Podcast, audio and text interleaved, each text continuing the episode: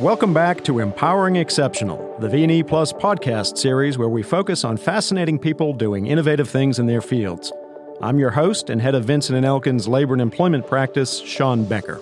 We're joined today by Manoj Saxena.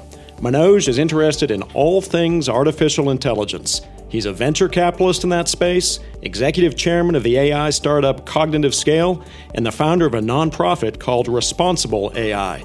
Manoj is a thought leader in the field, an entrepreneur, and a true innovator. Welcome. Thanks, Sean. Pleasure to be here.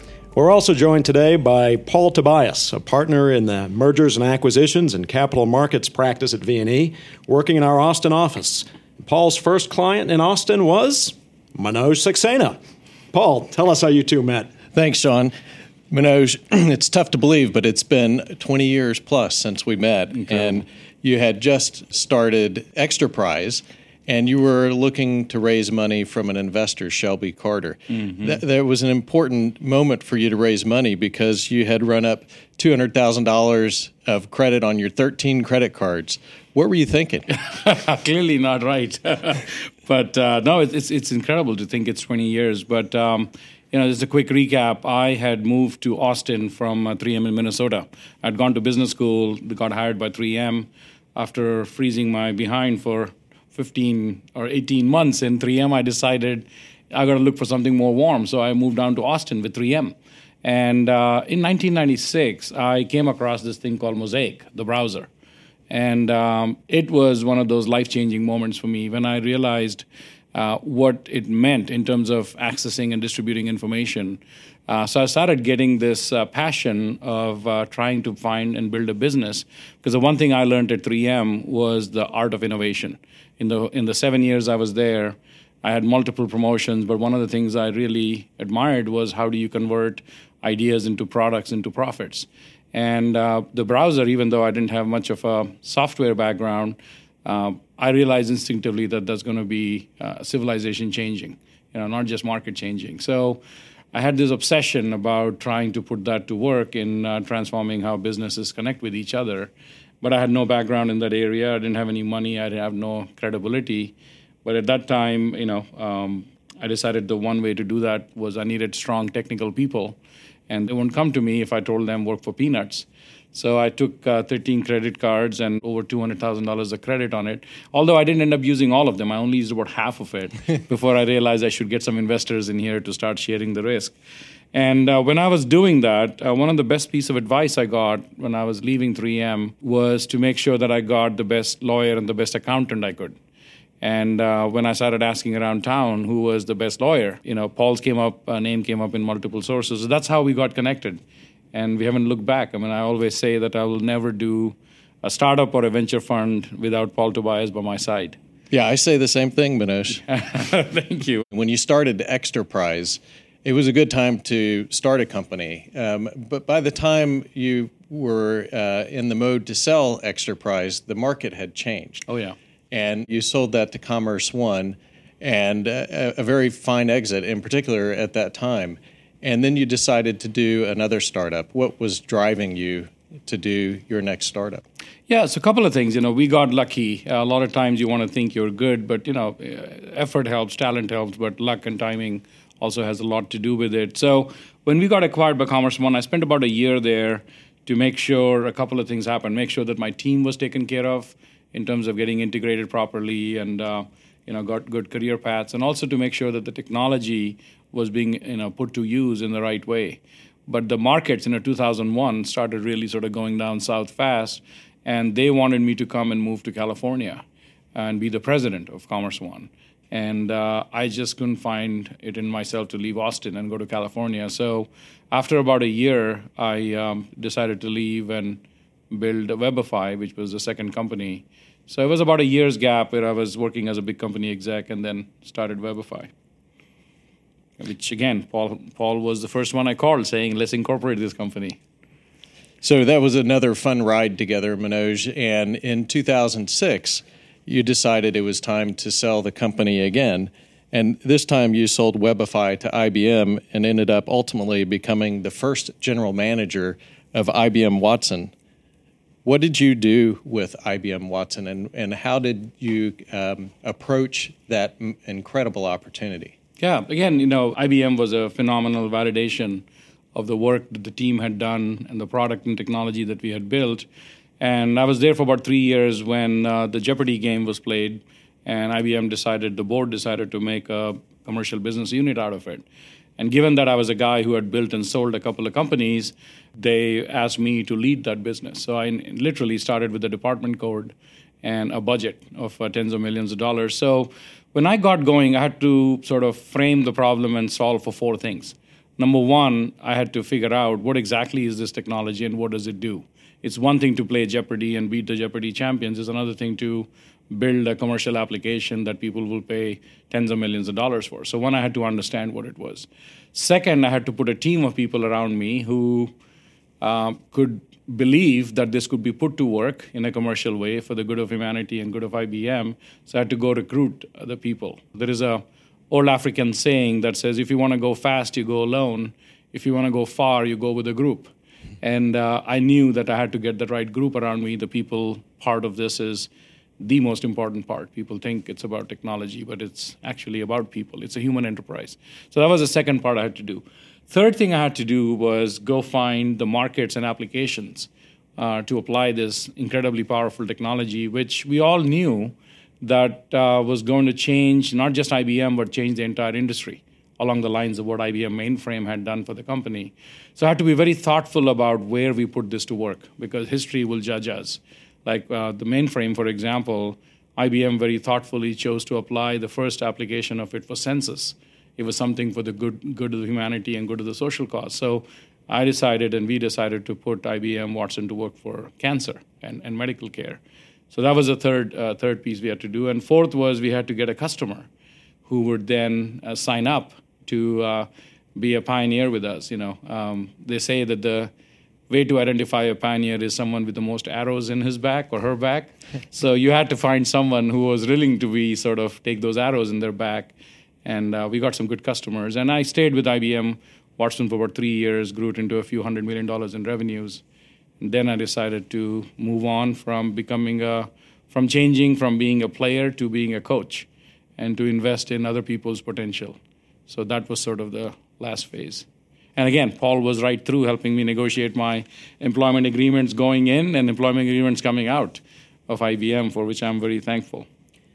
Manoj, I've heard you talk about your experience with Watson, and you analogized it to uh, an industry that people were dying of thirst in an ocean of salt water. Yeah. There was information all around, but you didn't know what questions to ask. Mm-hmm. So tell us how you went about applying this incredibly powerful tool with Watson to the healthcare industry? Um, what occurred to me was what we were talking about is a whole new class of tools that humanity has invented. And this class of tools um, will go down as the most significant because everything before Watson, whatever humankind had invented, amplified our arms or our legs, but nothing ever came to the power of our brain. Watson represented a class of technologies called artificial intelligence. Now, Google and Facebook and everyone else is doing it now. That was the first set of tools that were able to amplify our brains, that we're able to amplify the processing power of what human mind does, or human brain does. Because before, um, and even now, most of the times, a computer is nothing but a giant calculator.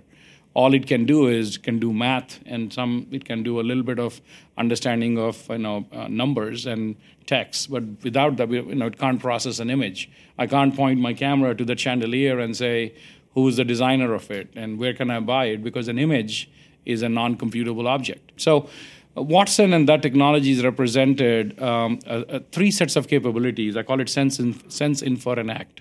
It was the ability of computers to first sense all available information, not just numbers and data. So a, a computer could sense what an image went, uh, meant. A computer could uh, sense what a document, like a, a dissertation or a medical journal, uh, meant. A computer could understand audio conversations. So that was the first part. That uh, sensing was a new capability that computers had that didn't exist before. Second was it could then infer and start tapping you on the shoulder and saying, "This is something I found of interest for you." you know you may want to look into it. So so far, um, and this is something I did after I left Watson, was almost flip Watson on its head. Because in Watson, it was a question and answer system.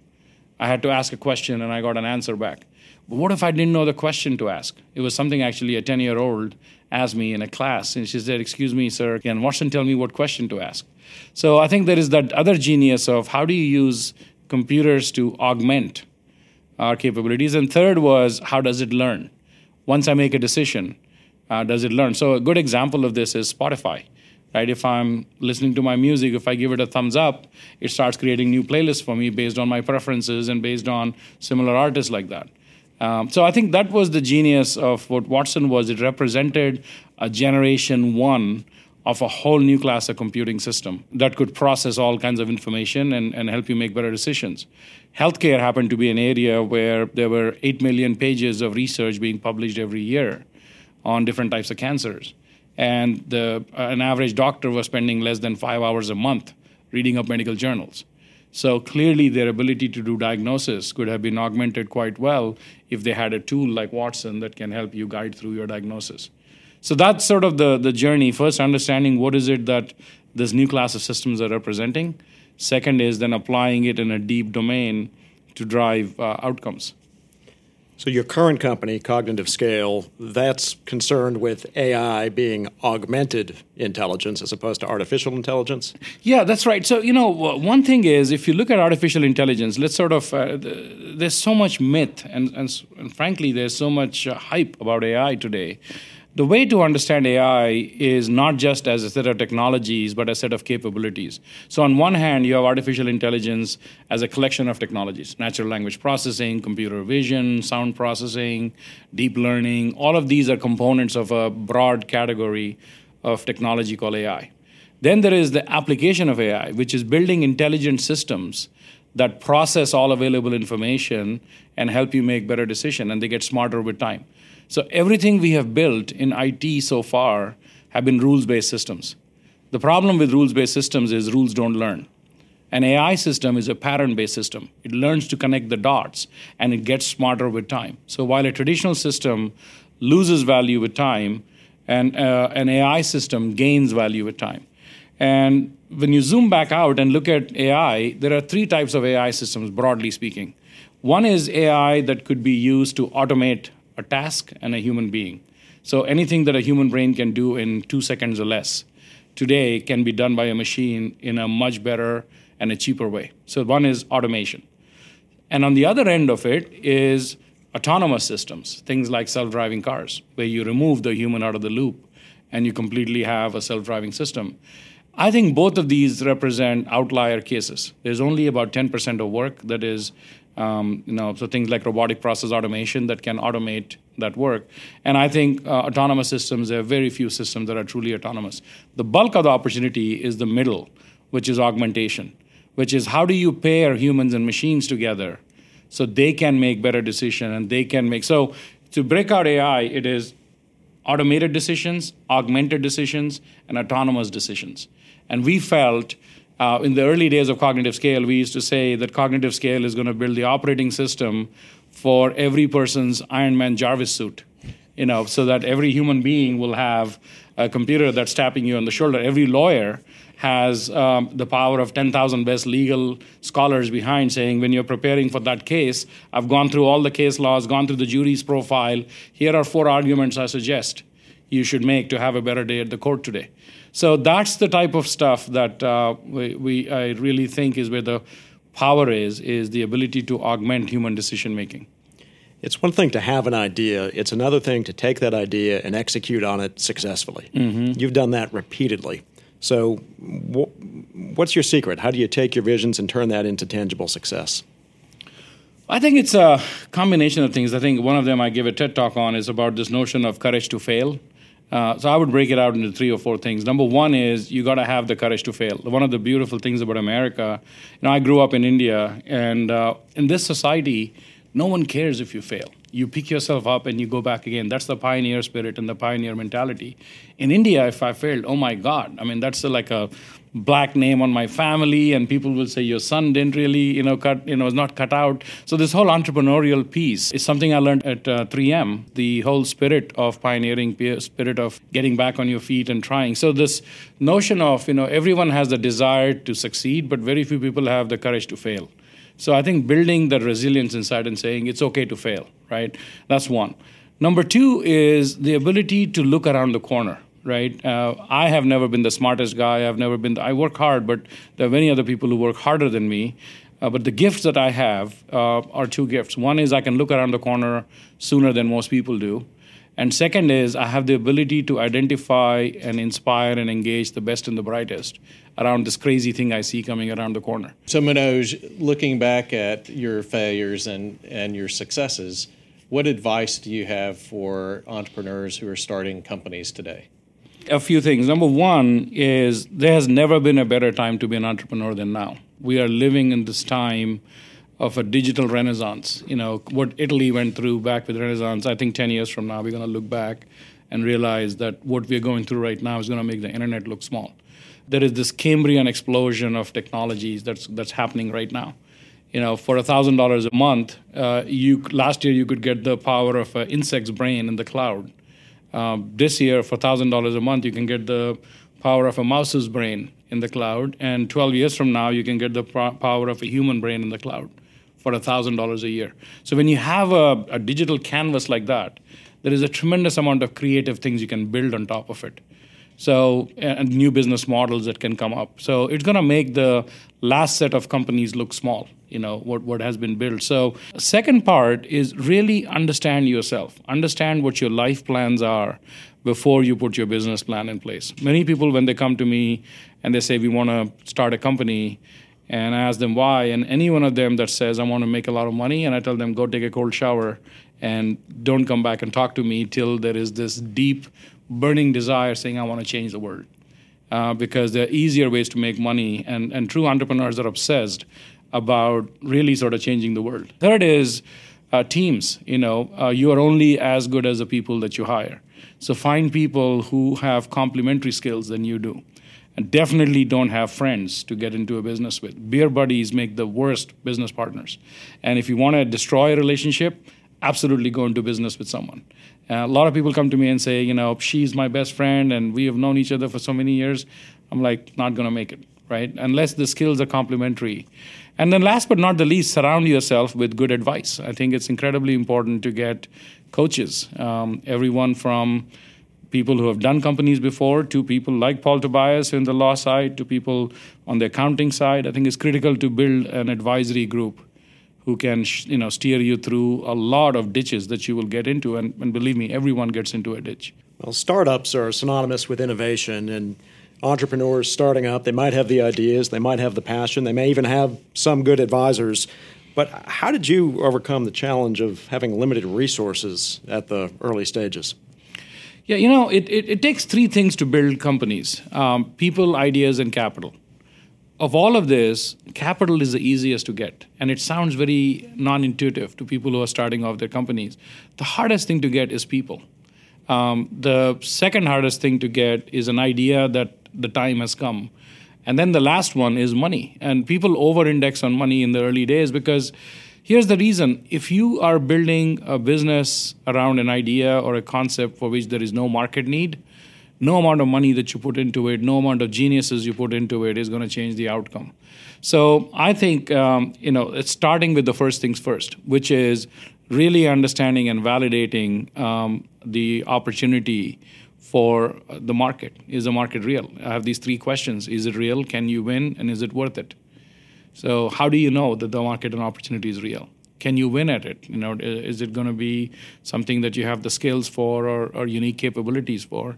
And is it worth it? Is it going to be built using enough? This is one of the reasons I didn't get into bioinformatics. It's a massive market, but the amount of capital is going to take and 10 years, and I don't know whether it'll come out positive or not at the other end so everyone has to go through and understand uh, those three questions you know but in the right sequence get the people figured out first then the idea Because even, I mean, the other thing I'll guarantee is this no matter what you start with, 90% of the startups change course. The idea that you start with, 18 months down the line, there's a 90% or better chance will be something else because the market would have guided you towards that. And if you don't have the right people with you, you will not be guided towards the right answer. So I think that sequence of people, ideas, and capital rather than capital, ideas, and people uh, is what I think good entrepreneurs need to understand. Manoj, you're one of the few people who's had uh, multiple entrepreneurial successes, companies you've started, and you've also served as an executive of one of the largest companies in the world.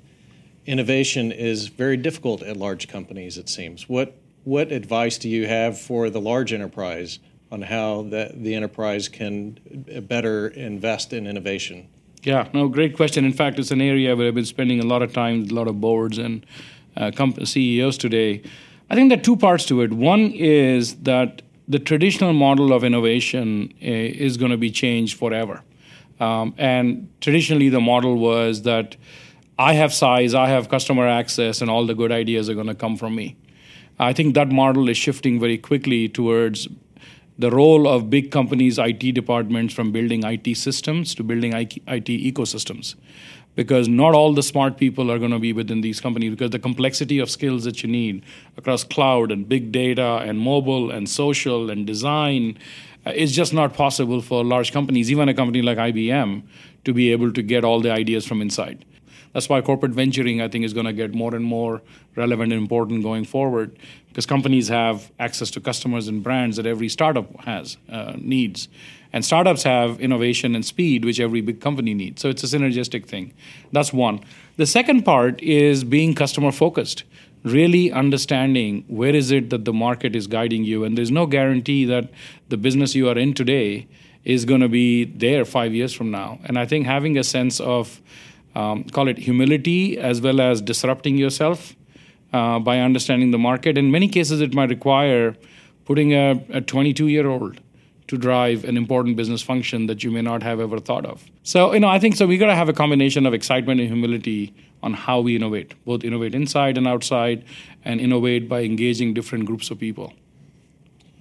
Artificial intelligence uh, represents a tremendous opportunity, but there are many who fear the unintended consequences of artificial intelligence.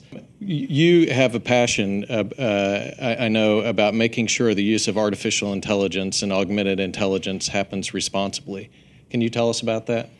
Yeah, you know, this is an area that um, really has grown and bothered me a lot. I tell my daughters that, you know, I want to eat well and sleep well. And uh, of late, I've been eating well, but I've not been sleeping well uh, because of what I see coming with AI. The CEO of Google said that AI is going to be as transformational to humanity as fire and electricity was. And I think he's not very far off the mark. Uh, this is a civilization changing technology. And this is also a technology that has great power to do good and tremendous power to do harm. This is going to be like nuclear power times a million in terms of the advantages that you can drive and the disruption and, and dislocation that it can create for, uh, for us as a society. So, what's critical is for businesses and regulators and policymakers to really start understanding what is this technology, how is it being put to use, how can it be put to use for destructive purposes.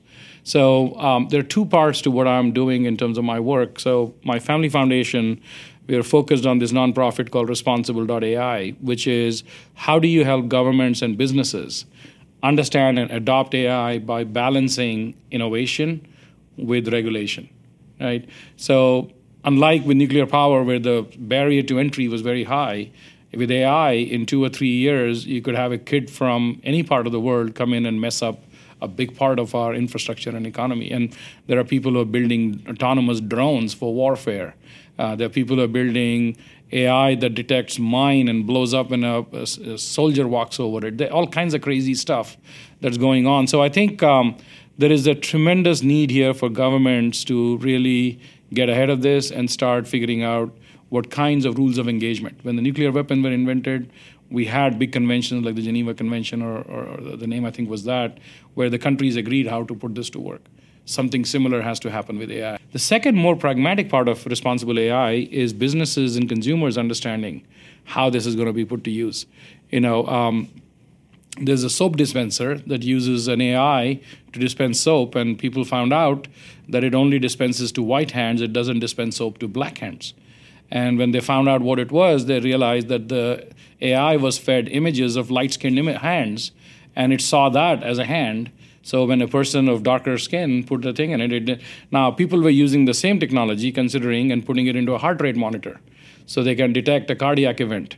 So imagine if you are a product manufacturer, you take that and someone has darker skin and they have a cardiac event, and not only impacts their life, but also other legal consequences for you. There are things like that that, I mean, I have dozens of examples of AI going rogue because it was not designed properly. So businesses have to start, I mean, what Facebook went through with Cambridge Analytica, um, what we are seeing today in the world, uh, this, this politics that we went through today, social media has been weaponized with AI. Because what AI can do now is understand you at an individual level and, and you at an individual level at a granularity far bigger than what we ever had. Because every like, every picture you post, every person you comment on is building a profile of you in a way that can then be manipulated. The human beings can be hacked with AI. That's what the last political campaign was. It hacked human be- human brains, and it basically polarized us as a society. If you look at what happened not just in the U.S. but in Burma and in the Middle East and all, AI was used to hack the human software. And uh, if you don't have proper regulations around it, you could have flash mobs, you could have fake news, you could have things that are way more destructive coming into us in the next, you know, five to 20 years that as we as a society and as a business if we don't start getting ahead of it i think it's uh, it's going to create a tremendous amount of disruption and chaos. So my you know the rest of my life i'm going to dedicate around um, educating uh, governments and businesses around responsible use of ai i'm starting that with teaching a course in ut austin next spring on designing ai systems. So that's going to be my uh, first step into the realm of moving from a player to a coach uh, to now an educator. So that'll be the final phase of my life.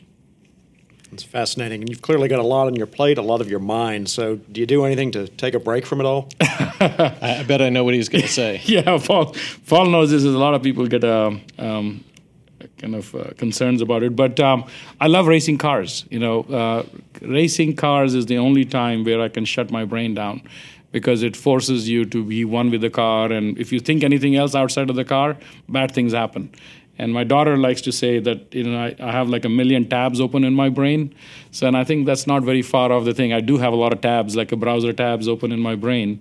And uh, when I'm racing, it forces you to shut down all those tabs and focus on. So I do long distance racing. I have um, uh, an 84 year old car from uh, 1934 uh, the only 22 of those left that I just drove across Africa in that. Uh, I did Singapore to Burma a couple of years ago. And my next big one is going to be around the world in 80 days. So uh, the racing to me is like meditation in motion. You know, racing is where my brain gets calm and I kind of disconnect with the world. And it's a great way to see the world and meet some cool and crazy people, you know, who like doing similar things. So that's kind of my um, my my passion and my outlet. And I love you know mechanical watches and stuff, but that's pretty much it. Well, we're grateful to you for spending your time today, and thank you for joining us and sharing your incredible insights.